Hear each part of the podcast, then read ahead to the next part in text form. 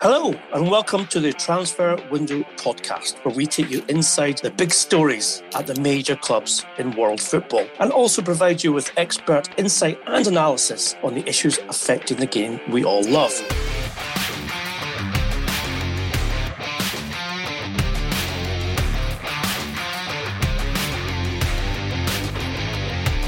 Delighted to say that joining me today is a regular pundit extraordinaire, Dr. Duncan Castles and even more so, we have a very special guest in Kevin Affleck, currently a freelance journalist working in writing and broadcasting with Watford Football Club. And of course, that's one of the teams contesting this weekend's FA Cup final.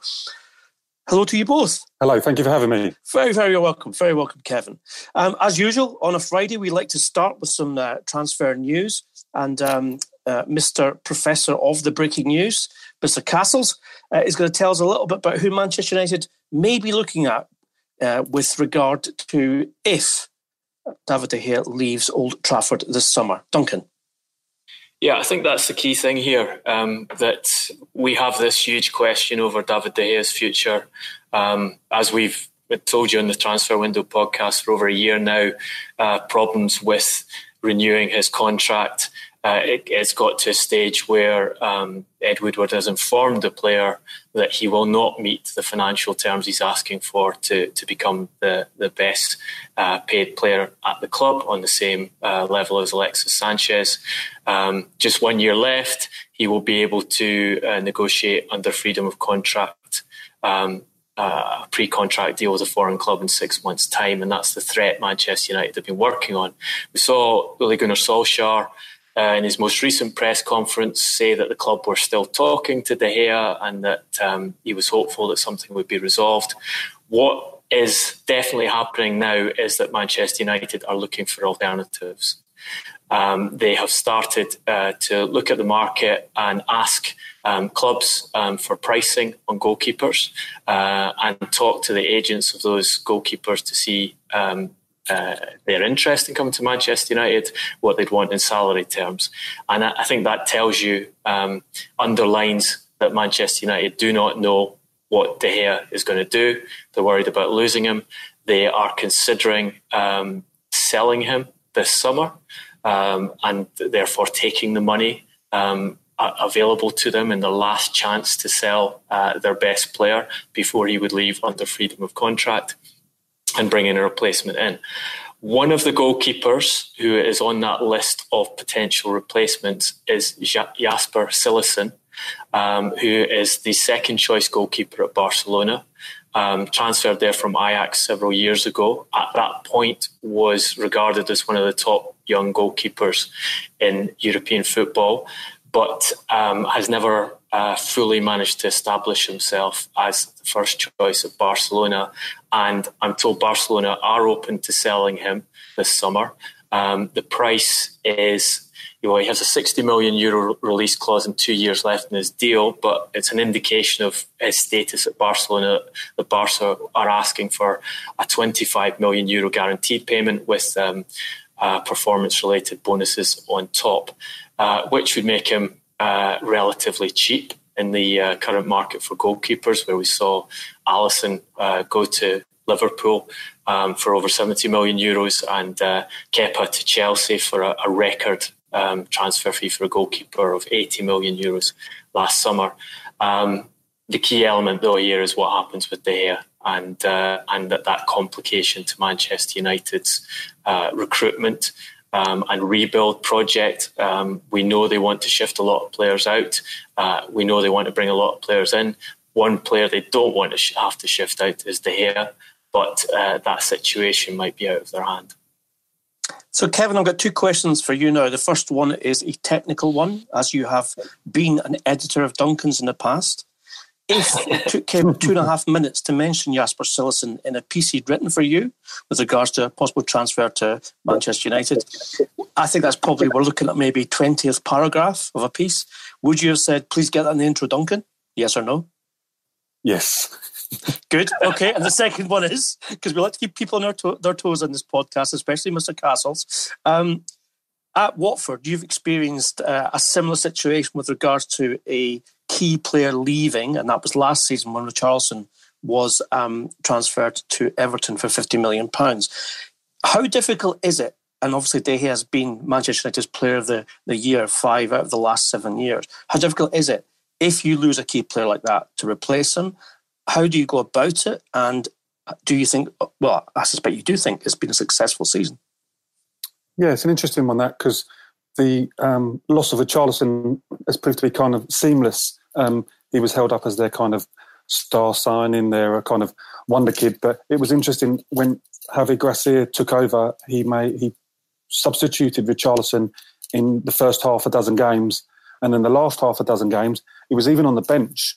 So I would argue, kind of, they got anywhere between 35 million and 50 million, depending which um, newspaper reports you read, for essentially a, a player on the periphery. Um, so it ended up being very, very good business. Um, and they and they sanctioned the sale because they knew they had the strength in depth. They knew they had Roberto Pereyra coming back from injury. So it didn't actually uh, produce, or it wasn't actually that, that big a loss. They, they knew they could absorb the, the loss of Richarlison. They knew they could use the money to invest further in the team, where, which is where I think the um, comparison is quite different to De Gea, because I think De Gea is fundamental to what Manchester United are doing, and I'm not sure how they quite cover and absorb the loss of, of De Gea. Do you think, though, sometimes, Kevin, um, the loss of the star player can often galvanise the rest of the players and the rest of the squad into becoming a better team. I think we've seen it at Liverpool with the loss of Philippe Coutinho. Um, Duncan and I spoke recently as well about um, the performances of Tottenham Hotspur without Harry Kane. Uh, mm-hmm. almost being um, more positive because the differential of possession was never the question to your key player. Yeah, and I think it's a classic case of kind of the whole being greater than the sum of its individual parts. Um, I think Watford tailed off badly last season under Richarlison, and and he didn't really. I didn't think he scored a goal after November, so he wasn't quite as key as as many thought. But yeah, it's it's, it's a terrific point, uh, particularly when you look at Spurs. They've reached the Champions League final without the loss of without Harry Kane. Now, who would have thought that was that was even possible? So I think there's a real argument for saying kind of take the money and as long as you invest it wisely. And then and it, then it gives the incentive to other players kind of to step up and and and take a greater kind of uh, prominence in the team. Away from uh, Manchester United uh, and even Watford and Everton Duncan um, some strange things happening um, over the pond in America. Uh, we've got um, Chelsea playing a game in Boston uh, uh, this week um, Sarri has been absent from press conferences. He, the, the, club are saying it's due to a stomach bug, um, but constant speculation still um, over his future at Stamford Bridge. Uh, do you have any updates for us on, on that particular situation? Yes. Um, it's interesting. Sarri's out there and uh, and and unhappily out there. I think he's been complaining that uh, Chelsea have been taken away to America while he's trying to prepare for um, a Europa League final, um, which of course is uh, a point that previous managers of the clubs have been upset with Chelsea's decision to go on end of season or pre-season tours to, to places that makes that makes preparation for the manager more complicated and to, to get money um, out of those moves. Um, situation is interesting in that uh, as we, you know, talked about in the transfer window podcast um, through this season, he he has been on the verge of being sacked twice. Um, there's been uh, Chelsea have done work in, in terms of talking to replacements, interim potential interim replacements, should they have needed to sack him because results were so poor, um, and because the support um, had had enough of uh, what we've dubbed uh, Sarri bollocks on the on the podcast. Um, he at that time, the sense coming from Sarri himself was that he was ready to leave the club um, and would have been happy uh, to be sacked, take a, a, compensation payment from Chelsea, and go back to Italy. He held talks um, with Roma um, about becoming their manager for next season. Roma were keen to get him in place um, and had um, been led to believe by Sarri that he was ready to leave Chelsea um, and would, was keen on taking the, the, position up in the summer. I talked to someone at Roma um, last week actually to to see where that um, those conversations were and was told, look, Um, we're not confident of getting Sarri anymore. The it seems that he he's he wants to remain in London because the results have improved, because he's got them in the Champions League. Uh, he has the potential to win the Europa League, win the first trophy of his career. Um, and uh, we are having to look at other options uh, because of it. I suspect an element of that might be the mess Roma are in as a club. Um, I talked independently to, to people who have been offered other positions at uh, at Roma for next season and I've done a lot of work assessing um, how difficult it would be to be an employee, a senior employee at Roma, and they've stepped away from those offers because of the, the, the state of the club and the, the owner's reluctance to uh, invest in a, in a squad that's in a, in a bad state. So I think that might be an element in Sarri's thinking here. Um, independently, I checked with um, a member of Sarri's uh, coaching staff this week, and um, his word on what was happening was, "We have no idea. We do not know whether the club are going to keep us or not. We're waiting for them to make a decision." So you've got this bizarre um, setup where um, Sarri's preparing for a Europa League final. He's, he seems to be shifting his own stance on uh, whether he'd like to remain in the Premier League for another season. Um, the club has not told him what they're going to do.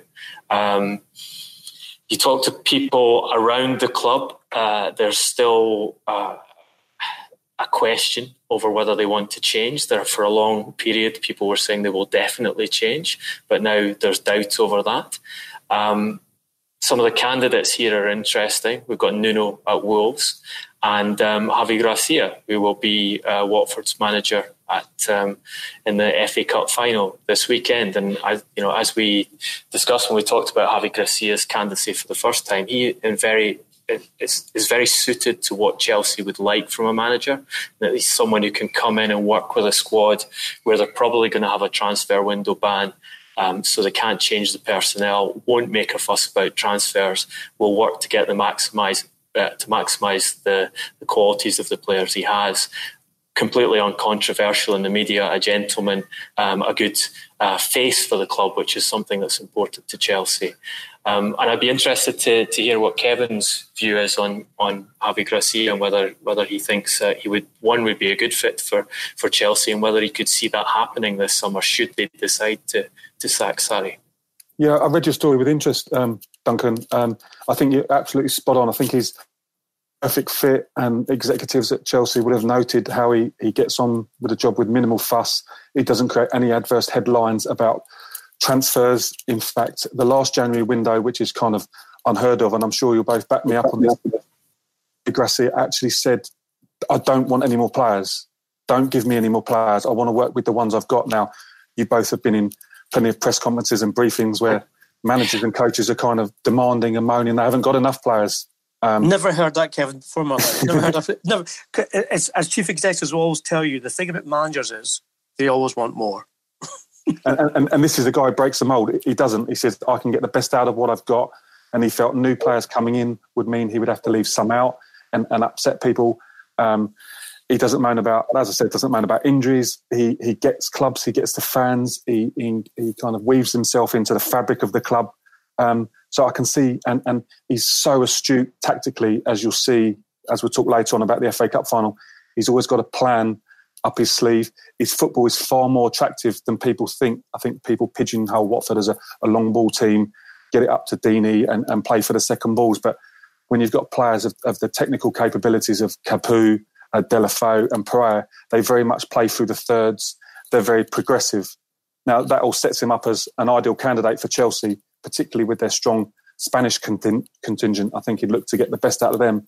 But for my dealings with him, I just think he's one of the most loyal guys I've come across. He's a man of um, principle, and if he's the man everybody at Watford thinks he is, I, I just can't see that one. Um, can't see that one happening. Um, he signed a four and a half year contract, which is unprecedented in in in, in managerial terms at, at Watford. I think most managers kind of get a, four and a half month contract in, in, in previous seasons, but he's got four four and a half years with the ex- option of an extension of a three for the further three years. Now, I'm sure Duncan will tell you there's probably various clauses in that um, which work both ways. But I'm pretty sure there'd be a huge compensation clause in there if if, if a club like Chelsea were to come to come knocking. But I just go back to a spell he had at um, Almeria in 2013. He got them promoted, and you would have thought that would be the realization of an ambition to, to coach in La Liga. And he went to the board, and the board said, "Right, we're going to bring in a whole raft of new players because that's the way we think we can survive in La Liga." And he said, "No, no, I, I want to be loyal to the players who have got me here." And to, to the point where he actually walked away from coaching Almeria in La Liga just through loyalty, just through principle. So I think he's very, very grateful um, for the way Watford gave him an opportunity. He was kind of um, just twiddling his thumbs back in Pamplona after he was sacked from Rubin Kazan. Um, Watford gave him an opportunity, and he's very, very grateful for that opportunity. Um, and I think he feels he's got a lot, lot more work to do at this club. So I can see where the link comes from, but I, I just can't see it happening, and that's without my um, without my club hat on.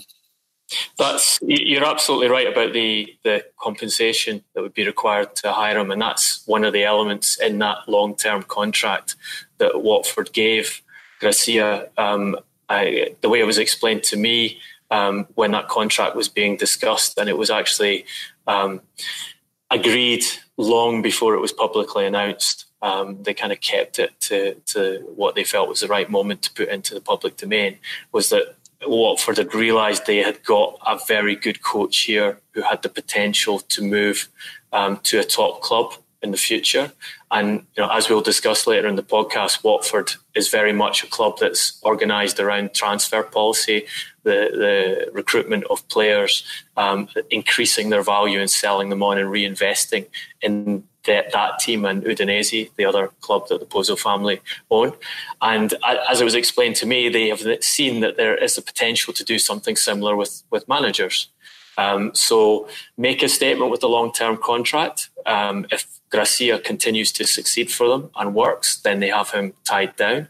But also put in a large uh, clause that should a club like Chelsea, uh, Manchester United, uh, one of the large Spanish clubs come in for him, uh, Watford would be entitled to very significant compensation um, for the coach.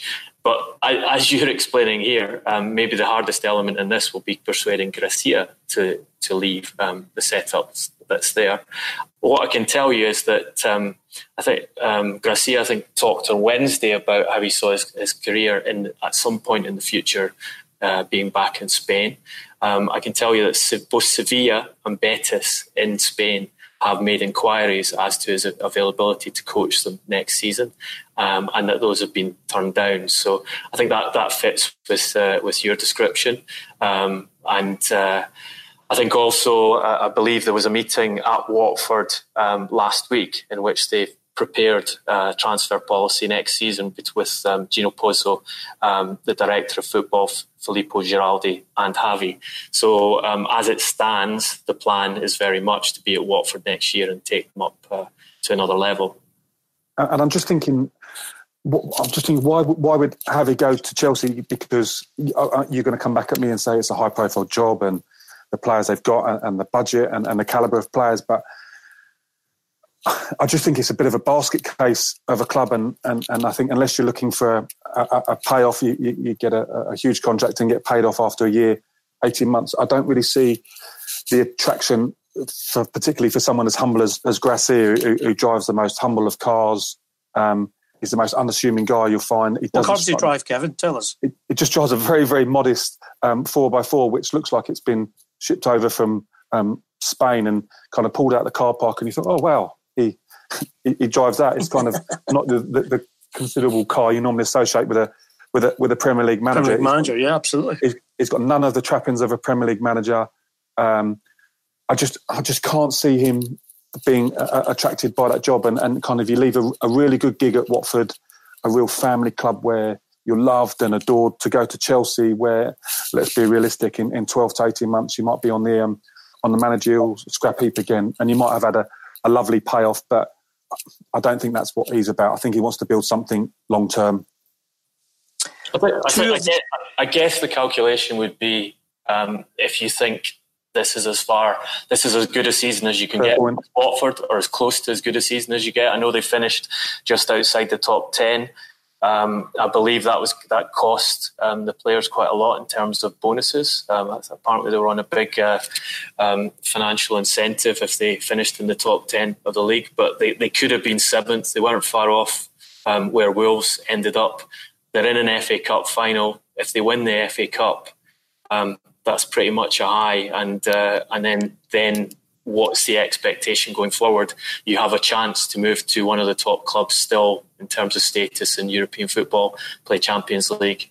Um, but I agree with you. Um, it's a huge risk going to Chelsea at any time because the history tells you if, as, as, soon as you sign your contract at Chelsea, you can prepare yourself to be sacked. Hmm.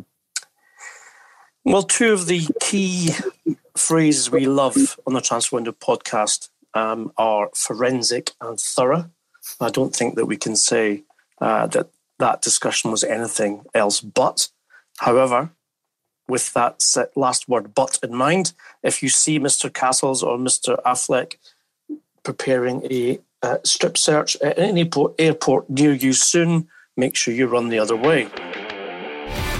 Speaking of thorough and forensic, we are now moving on to uh, news that all of our listeners um, are interested in because we've been speaking about it for such a long time, and that is the revelations uh, this week um, by uh, UEFA regarding Manchester City's potential um, fair uh, financial fair play um, and the transgression of those rules. Now, um, just to keep you up to date, in case you weren't aware, the chief investigator for UEFA, former Belgian Prime Minister Yves Leterme, um, has made his recommendation to the um, Financial Control Board, independent commission at UEFA regarding what sanctions City may face for um, what they believe have been um, breaking financial fair play rules uh, since 2014. Now, um, as we've reported repeatedly, the, the, the, obvious and probably the most um,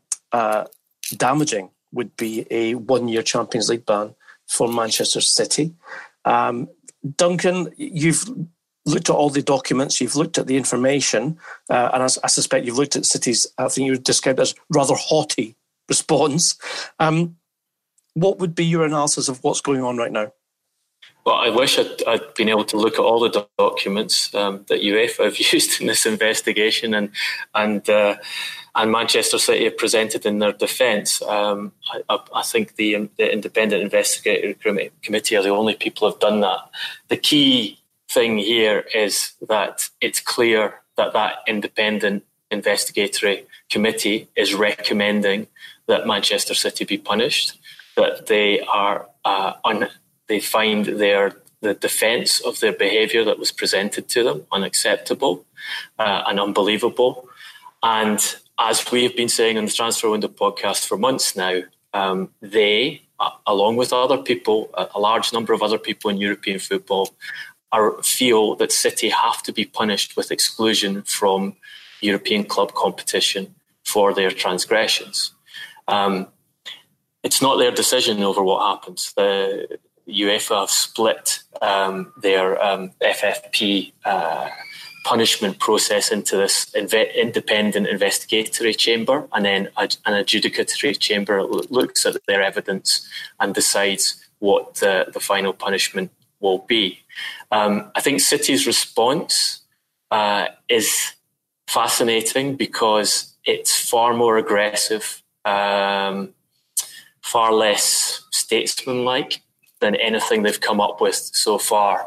Um, you know, they, they talk about um, disappointed but regrettably not surprised by the sudden announcement of the referral to be made by the CFCB um, by Chief Investigator Yves Leterme.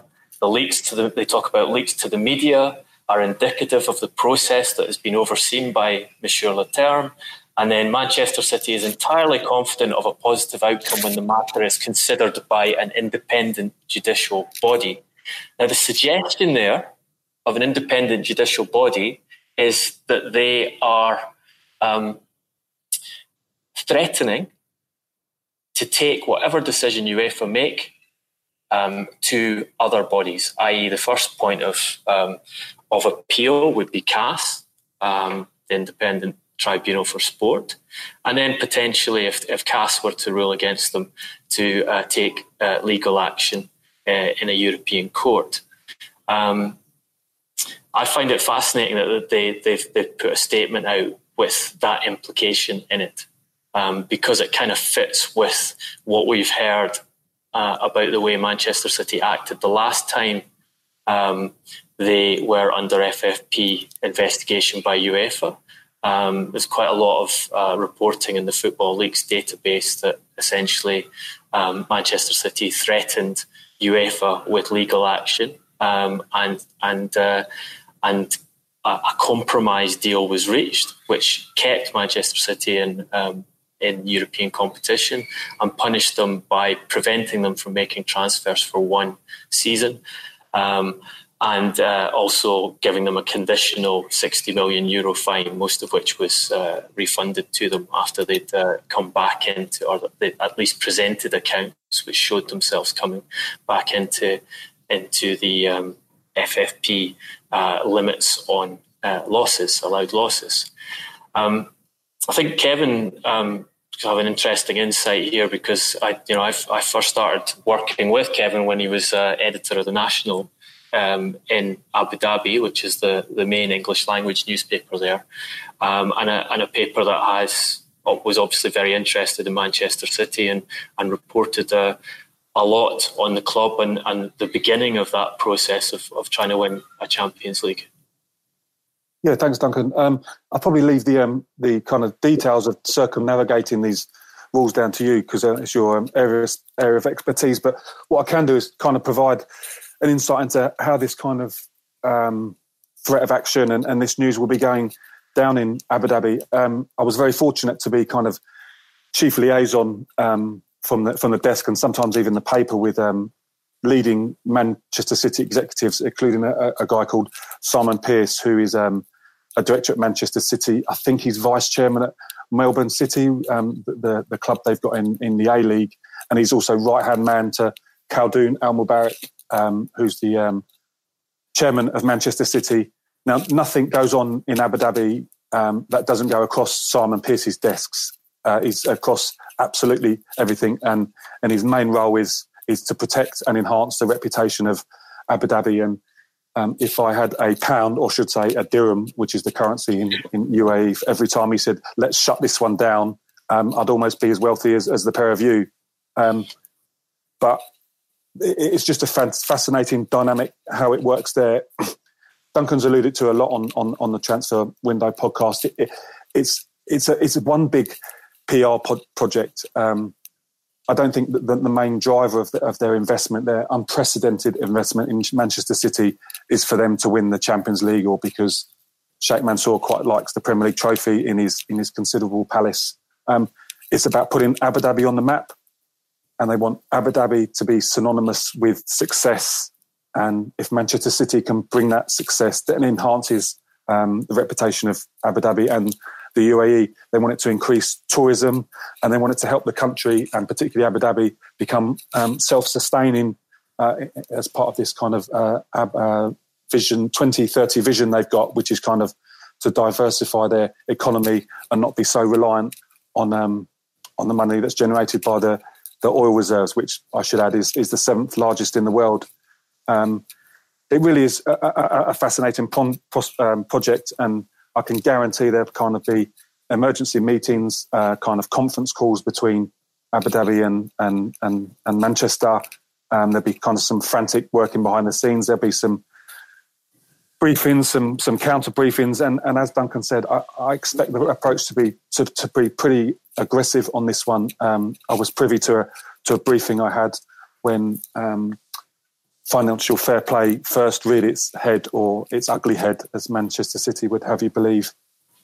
And I think Manchester Michel Platini was then was he president of um, the UEFA at that time, and kind of yeah. the, the, briefing was that if um, Platini didn't call off the dogs, and I quote the dogs, then they would get uh, Mohammed bin Zayed, who is uh, the crown prince of Abu Dhabi, to kind of tell um, Sarkozy that um, their cozy relationship was off.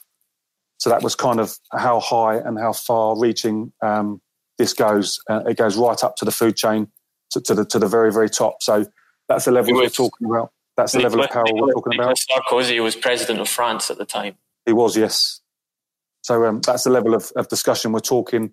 And I've actually been in in a in a I will say it's a cafe, but that makes it sound like it's a where you have a, a, a fry up, but it's, it's, it's much more than that. And I've been sitting with a Man City executive, and on the other table was sitting Khaldoon Al Mubarak, Mohammed bin Zayed, and Tony Blair.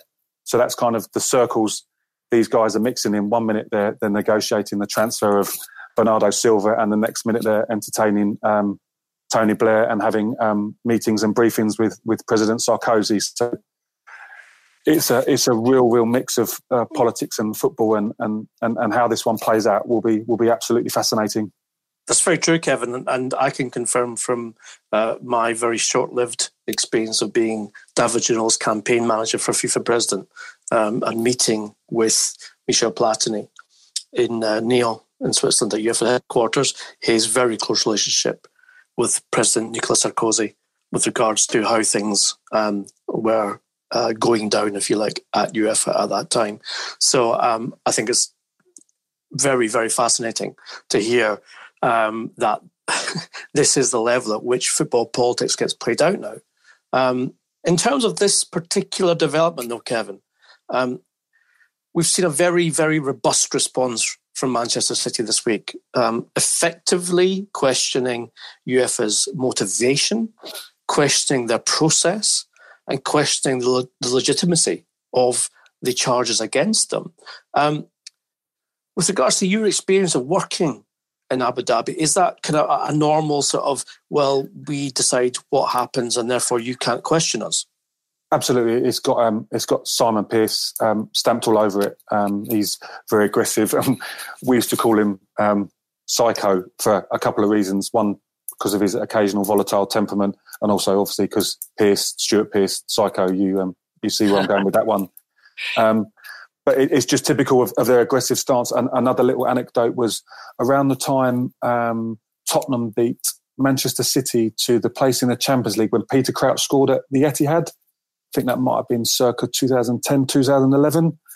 I think Harry Redknapp had come out and said um, he'd been quite aggressive and critical of Manchester City's stance with transfers. Um, I think it was to do with Palacios or, or Bellamy at the time. And I think they got the Both message. legends, of course. Of course, yes. um, I think they then got the message to, to Joe Lewis, the, the Tottenham owner, that if he didn't kind of get uh, Redknapp to wind his neck in that he was no longer permitted to park his um, considerable yacht um, round the back of Emirates Palace in Abu Dhabi.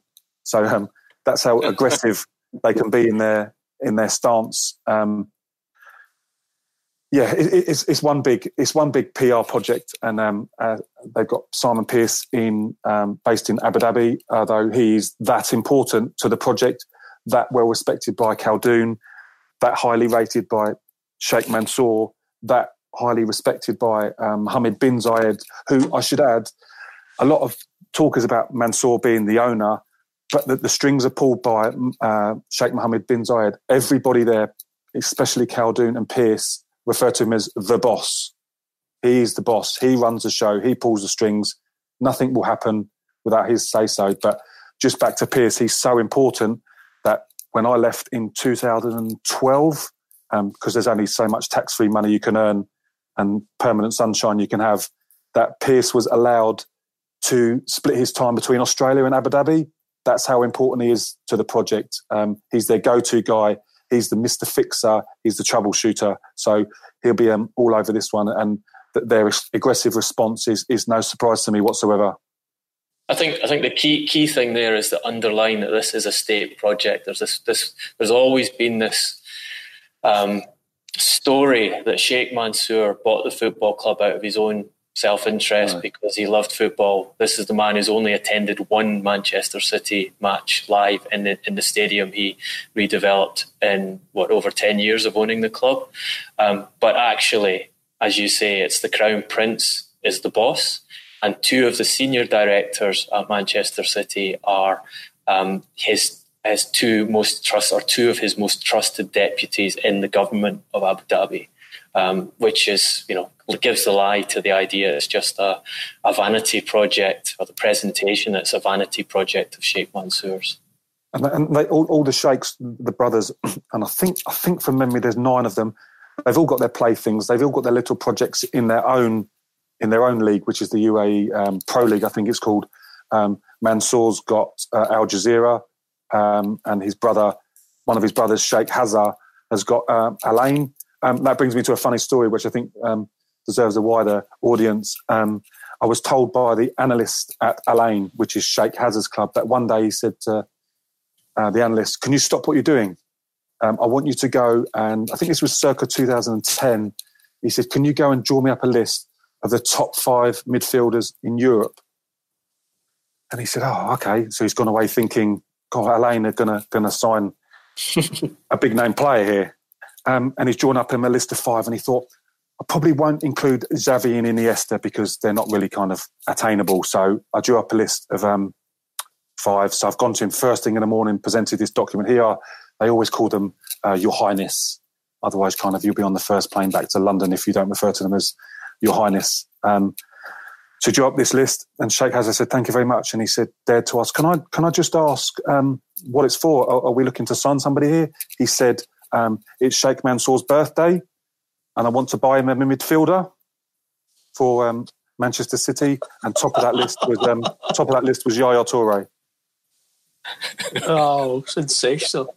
Now this Does guy, Yaya, this guy is not not, not. Is that that Yaya birthday. fell out with City over the fact he didn't get a birthday cake. no. Yaya could have turned up in Abu Dhabi with a candle on his head. this guy's not prone to hyperbole, so I'm, I'm, I'm, i have got no other reason than to believe him. But there's, there's just a just an example of kind of the sums of money involved in these guys and, and the wealth that they got that they buy each other kind of um, uh, high level midfielders as birthday presents. Um, yeah, my, my wife got me a, a, trip up the Shard for my birthday this year, which doesn't quite. Um, to be fair, that's quite good actually. Yeah, she did well. Can, she did well. Congratulate on that. And when when you're when you're buying Yaya Toure as a birthday present, um, it shows you what, what what the importance of having proper financial fair play rules in European football are. Because if we don't have them, then the game in Europe uh, basically becomes a plaything for uh, Qatar owning Paris Saint Germain, Abu Dhabi owning Manchester City, and then if Saudi Arabia were to get their way and buy Manchester United, you have you would have another uh, owner, a state owner with un, essentially unlimited resources who could uh, could destroy um, the marketplace for players by just picking off the best guys, drawing up lists of the best five midfielders and best five strikers and buying them as they felt like it. That's a terrific point, Duncan, because another one of the brothers, Sheikh Ahmed, he was involved in setting up um, uh, Etihad Airlines, and we all know they're the principal sponsor of Manchester United, uh, Manchester City, I should say, and um, and they sponsor the stadium. So you can you can see the conflict of interest, and then again um, with Mansour owning Al Jazira, and their um, one of the accusations about circumventing the rules was the money Mancini was paid to be a consultant to Al Jazira, Mansour's other club. I think it was 1.75 million a year. Now, my office was a David Silva free kick away from um, Al Jazira. And in the four years I was there, I never saw Mancini there once.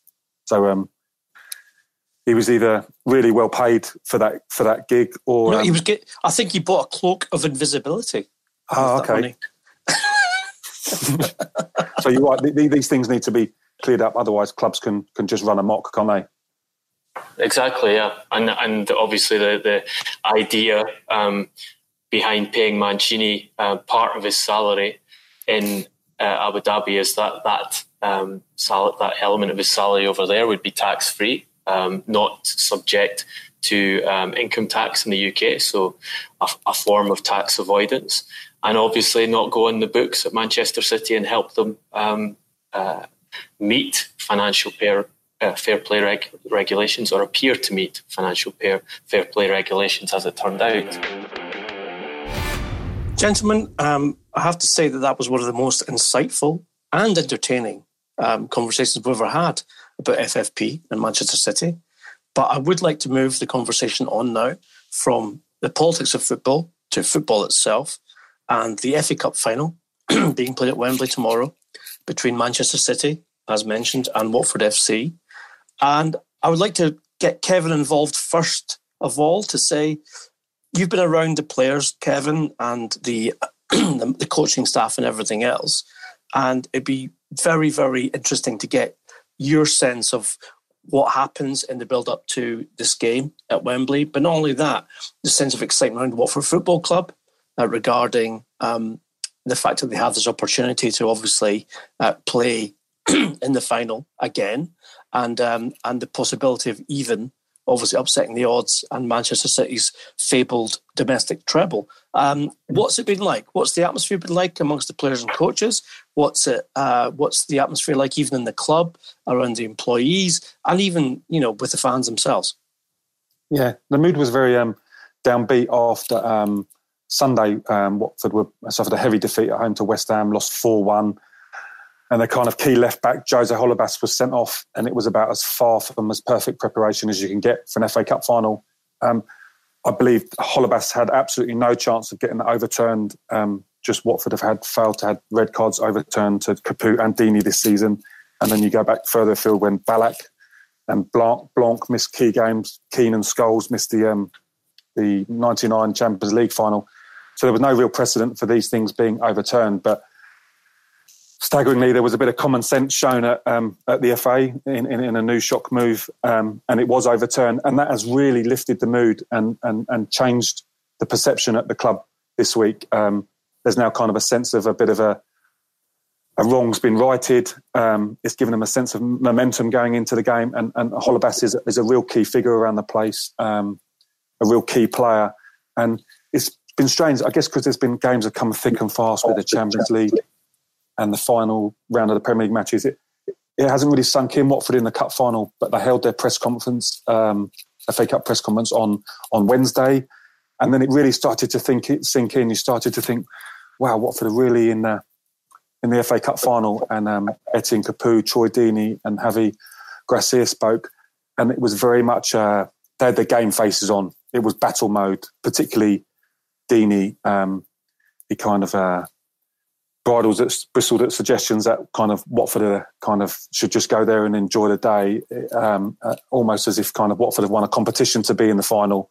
Um, that's a brave question to ask um, to ask Deeney, but he kind of rallied back at that. Um, and and there, there is a, there's a there's a real sense they've they've got a chance. They keep citing how Wigan beat Manchester City in their 2013 final, how Wigan beat them in the was it the quarterfinal stage last season or the round before that last season? So th- yeah, is, it was. Yeah, that's right. Kevin, there is yeah. there is precedent, and and and I think the thing is, why not? Why shouldn't it happen to Watford? And and there's a sense that kind of there's been this whole campaign, kind of imagine if imagine if it was our turn, imagine if we did it. Um, and I think they got a, a more than a fighter's chance simply because they've got Gracia, shall I say, at the wheel. Um, but this this kind of bus has got uh, a full set of tyres and um and has, and has had a full service in much better working order than the bus Ollie was um he's, he's Ollie's in charge of. Um, but he, he gives him a fighter's chance, Gracia, because I just think he'll have something up his sleeve. Um, Ian, um, I just go back to when he was in charge of uh, Malaga. He got uh, a nil-nil draw uh, at Malaga against Barcelona. He beat Barcelona at the Nou Camp this was in 2015, and this was a season Barcelona scored 110 goals in the league, and he kept them to a blank in both games. And I won't need Duncan to remind Duncan, this was the season Barcelona won the treble. They won the Copa del Rey, La Liga, and the Champions League. So that was no mean feat. Um, and, and it's no fluke either. The, the, following season, he got a nil-nil draw against uh, Rafa Benitez's uh, Real Madrid um, in the Bernabeu. And then previously to that, while he was at little known Osasuna, he got a 2 2 draw with Real Madrid and a, nil nil draw with Barcelona. So this is a guy who knows how to set up against the big boys. Um, he's got a reputation as a bit of a, a, sl- a slayer of the, of, of, the, of the big boys in, in Spain. And it was fascinating that the Etihad, um, I think it was in March, Watford lost 3 0 but that scoreline doesn't really do justice to how the game panned out. It was nil nil at half time, and if you remember, it hinged on an offside goal that was given to Raheem Sterling, and that changed the complex of the game. And in the press conference afterwards, Gracia, um, Guardiola was asked, kind of, Watford gave you a real run for your money in the first half. And, and he said, it's no surprise to me. No surprise. He said, I know all about Gracia. I know what he did against Barcelona when he beat them 1 0. It was actually Luis Enrique's team. And his quote was, That was the Barcelona team with the most talented players I ever saw. So it was no surprise to him. Um, and he knows Gracia will have something tactically up his sleeve to try and counter what um, Manchester City are going to do at Wembley. Now, it's not an easy task because we all know they're being touted as possibly the greatest Premier League team of all time. But I don't think it's a foregone conclusion. It'll be fascinating to see what, what Gracia does. And I don't think Manchester City will, will have it all their own way. How did um, how did Gracia set up against Manchester City in the two games earlier in the season? Did he use the, a standard shape or did he do anything different in those two so games? He, he loves a 4 4 2 every game without fail. He's played 4 4 2. He's played it at the Emirates. He played it at uh, Stamford Bridge. He's played it at Manchester, uh, uh, Manchester United, where they've been exceptional and the results haven't done them justice. But he's kind of gone. Um, he, at the Etihad, he went he went uh, five four one um, with a lone striker and just wants to kind of flood the midfield. He kind of wants to stop Manchester City playing in those lines. Um, yep. So Guardiola knows he will come up with something, and he's also got this analyst on board called um, Isidre. He worked under Guardiola and Luis Enrique at Barcelona, so he's been doing a lot, a lot of work on how Guardiola might set up. And I've just got this sneaky feeling they got something up our sleeve now. It's one thing being kind of forewarned and another thing forearmed, but um, I, I can see Watford kind of keeping in the game for an hour, 70 minutes, and, and then perhaps kind of having a go at the end. But an early goal will kill it. And, and as Brighton found out the other day, I kind of if you if you take the lead against um, Manchester City, it kind of makes them angry and goes up through the through the gears. So kind of you're wanting Watford to score, but knowing on the flip side it might make Manchester City angry. But he's got the players tactically working so well. Um, I think he might play. I think he might play four five one with with with Deeney as a lone striker, play three in the middle of midfield, and try and match City up in that key area. But I think he wants to get somebody in on Fernandinho now. Whether he asks Deeney to drop back and, and do a job on him, or whether he asks one of the three midfielders to do that, but they really see Fernandinho as, as the key man and and as the pivot. Duncan, given how much pressure is on Manchester City now regarding obviously their exit from the Champions League and the opportunity to do an unprecedented domestic treble, which um, is clearly something which, again, would make another set of records palpable for Pep Guardiola. Do you think City goes to this game with a little bit of nerves rather than with a, a massive amount of confidence? Um, well, we saw with Guardiola last season that getting to 100 points uh, was very important to him. He wanted to set that record. He wanted to be able to say, "This is I am the first coach, and this is the first team to get 100 points in the Premier League season." And he, he kind of whipped the players to focus on doing that, even though the title was won months in advance.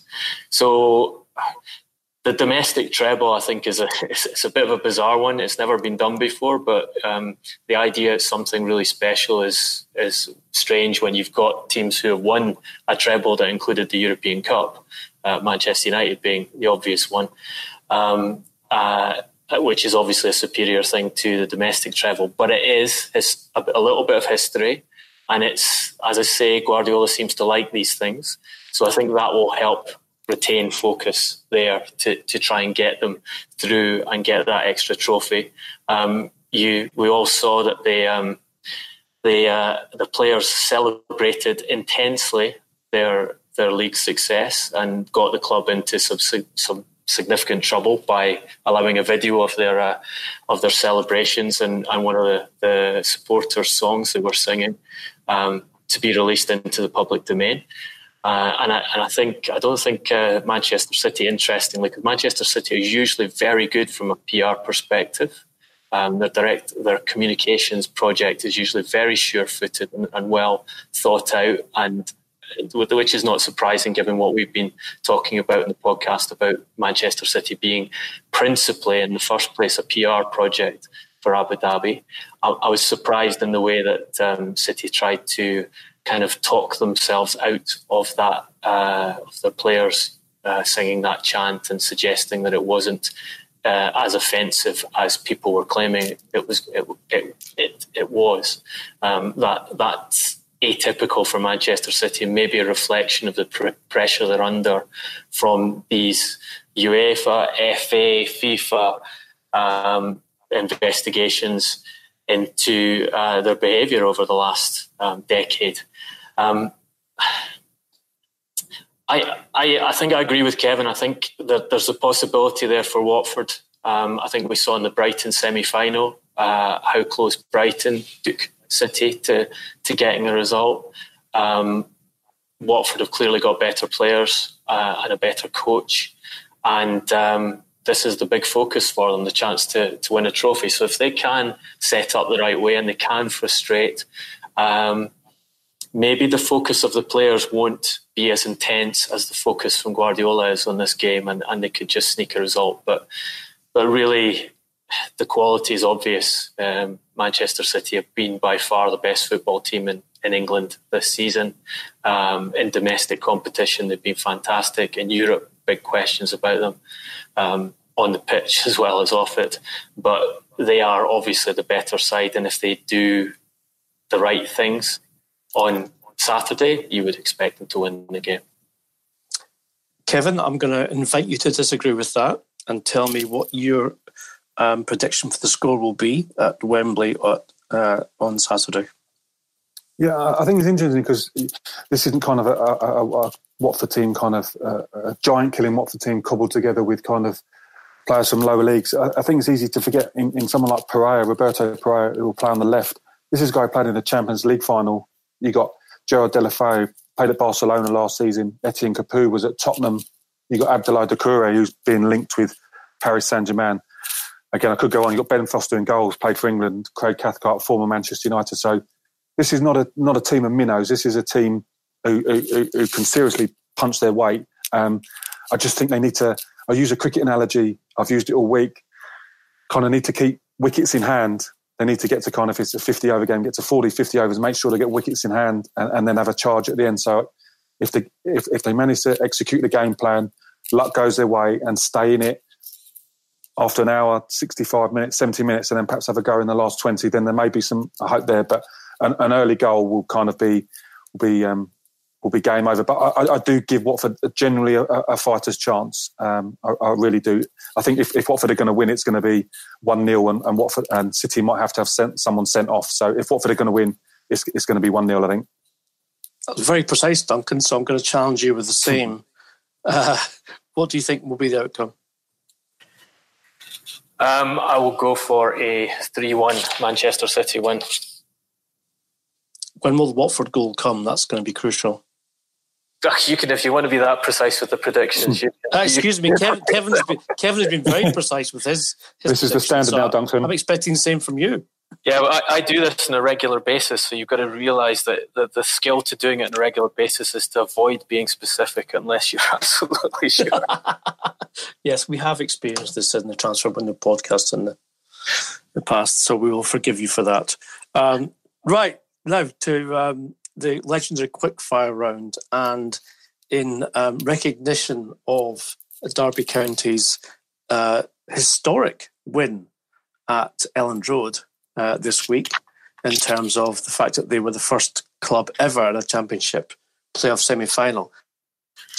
The first leg at home and then win uh, to go through to the final. Um, I'm sure all of you, and if you have not, please search it on social media seen the Frank Stop Crying Frank Lampard video, where said uh, Chelsea legend leads the singing in the dressing room of the lead song, which effectively takes the mickey out of him for the way he complained about Spygate, as well as the um, the one 0 win that Leeds recorded at the City Ground um, in the first leg of the semi final. Uh, is wonderful. Um, it's what football's about. And I'm now going to ask our esteemed uh, pundits what their favourite Wembley song is. It doesn't have to be about the FA Cup final, it just has to be about Wembley. Um, I'm going to go to um, Kevin first because I feel that he may well have something that we all love and agree with.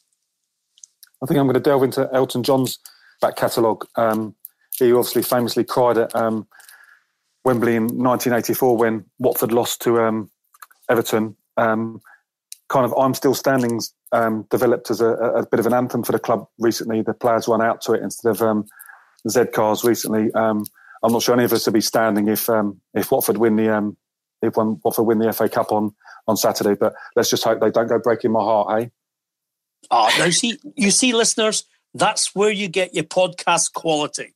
A man who knows his references, knows his owner, uh, or ex-owner, I should say, mm. and brings it to you first and foremost. Magnificent. Now, I'm expecting an even better one from Mr. Castles.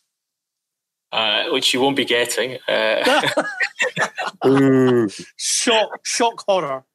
Um, as a yeah, Scottish football fan, Dundee United fan, Wembley doesn't really figure uh, much in in my uh, uh, favourite song lexicon. I think it would, it would, have to be Tartan Army, uh, where where the famous Tartan Army on our on our way to Wembley.